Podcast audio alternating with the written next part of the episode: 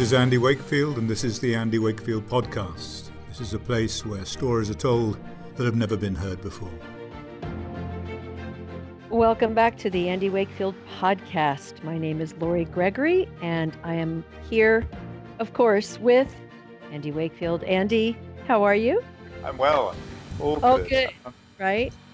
All good. We have more people talking about vaccine safety than ever before on the planet. And we have a very special guest who has a new film out. I'm really excited to talk about it. Andy, would you like to introduce our guest? Yes, fellow filmmaker and a man with his finger on the pulse of what's happening in England, Jamie Icke. Jamie, welcome to the show. Thanks for having me. Nice to speak to you both.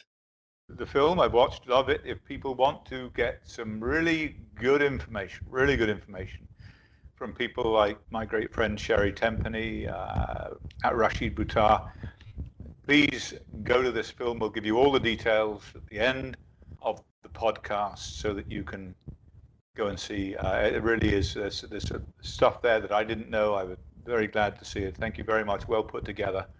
Jamie, quick question. So since you are over there, what is happening in the old country? Bring us up to date.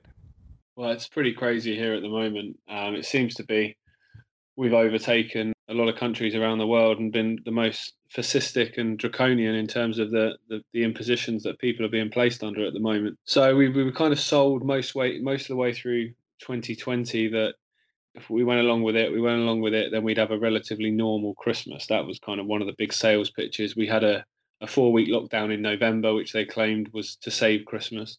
Lo and behold, a couple of days before Christmas, they put in more restrictions and they removed some of the positive things that they put in play, where people were going to have 5 days, they could mix and they could all those things that people were looking forward to. They then made that, I think, 1 day, and it was just lots of reasons to make people feel even more horrible around that time of year, because obviously, as a fellow Englishman, Christianity is the kind of main religion here in the UK, and the big festival of that is obviously Christmas. So in the culture, Christmas is massive in this country. So to destroy that was certainly something that really didn't sit well with many people. But the problem is people weren't really doing anything about it. And then obviously we come into January, and straight away within a couple of days they've announced a national-wide lockdown, and they've announced that a lot of the policies that have been in place last year were going to be policed even more aggressively. So the masks in shops, for example, is now being policed even more aggressively, and 3 or 4 of the major supermarket chains have now come out and said they're going to put guards on the doors. They're going to stop people shopping unless you're on your own.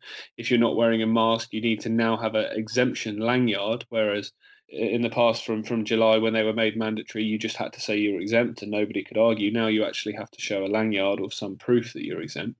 I was told a story today when I got home by my wife that there was a runner out in the UK running, and he was stopped by a COVID marshal and told him he had to stop exercising because he was running too fast, so breathing too heavily. I mean, wow. You literally can't make this stuff up. Just down the road from me, where I live in Derbyshire, there was 2 girls that were given fixed penalty notices for meeting at a country park to have a walk, despite on the surface of it doing everything they were told to do. They arrived in separate cars, they stayed apart because they brought their own hot chocolates. They technically brought a picnic, which was against as a quote from the police officers, the spirit of the lockdown, which apparently now means you can get a fixed penalty fine for breaking the... Wow.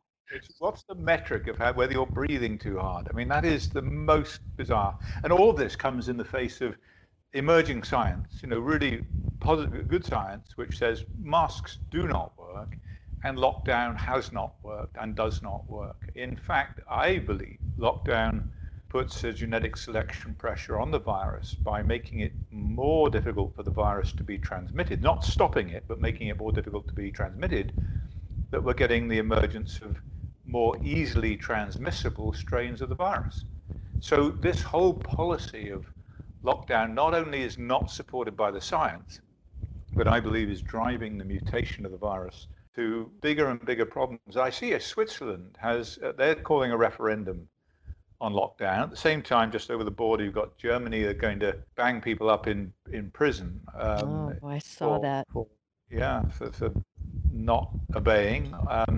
If we continue down this road, there's going to be no end to this process, because you are going to put further selection pressures on the virus, and that comes about with vaccination as well. You're going to generate more mutants.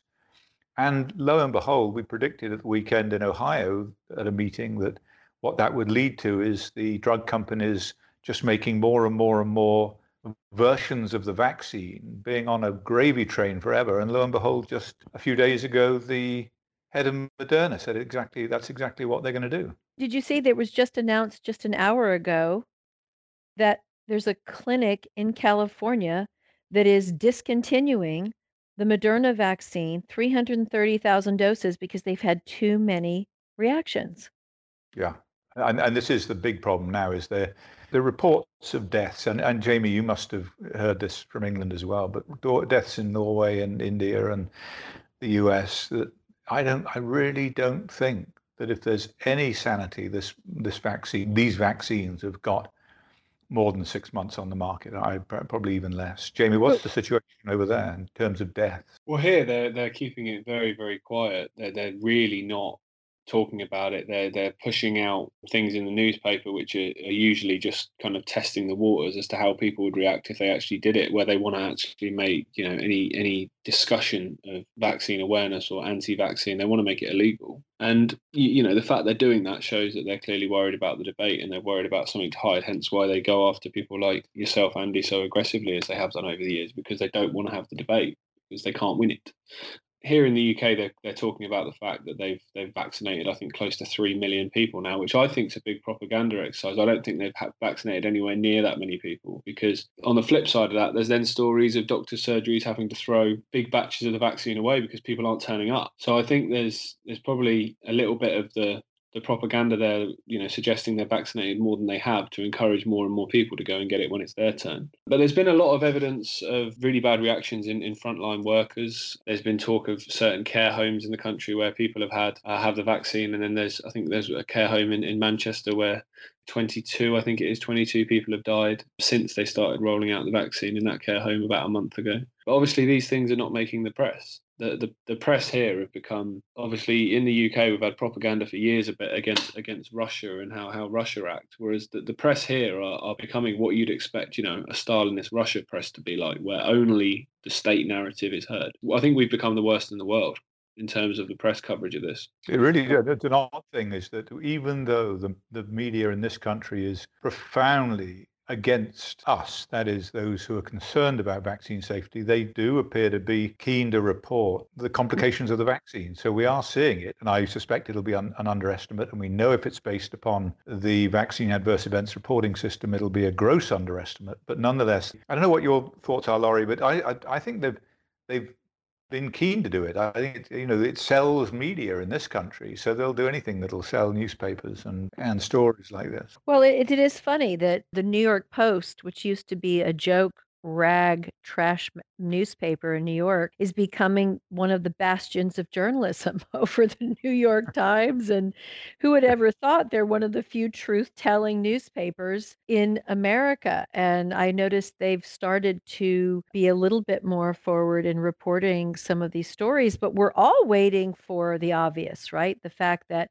more and more scientists and doctors are coming forward. They're all being censored. We've been censored, certainly on social media. We know that our film's been censored. Jamie, have you seen any kind of censorship in the UK, outside the UK, with your film? We've managed to stay on YouTube with our trailer for almost a year, and we're sort of wondering if it's because Andy's latest film is about policy, it's actual fact, it's not something they can dispute, or if they just haven't discovered us yet. Are you guys getting any censorship with your film? We've had some censorship in the sense of being unable to promote, you know, using Facebook and Instagram adverts, for example. They won't do that. And within a few days of the film being released, my Facebook profile was restricted personally, which was attached to the page where the trailer was hosted. And just this week, actually, I've been banned indefinitely from hosting events and creating groups on Facebook.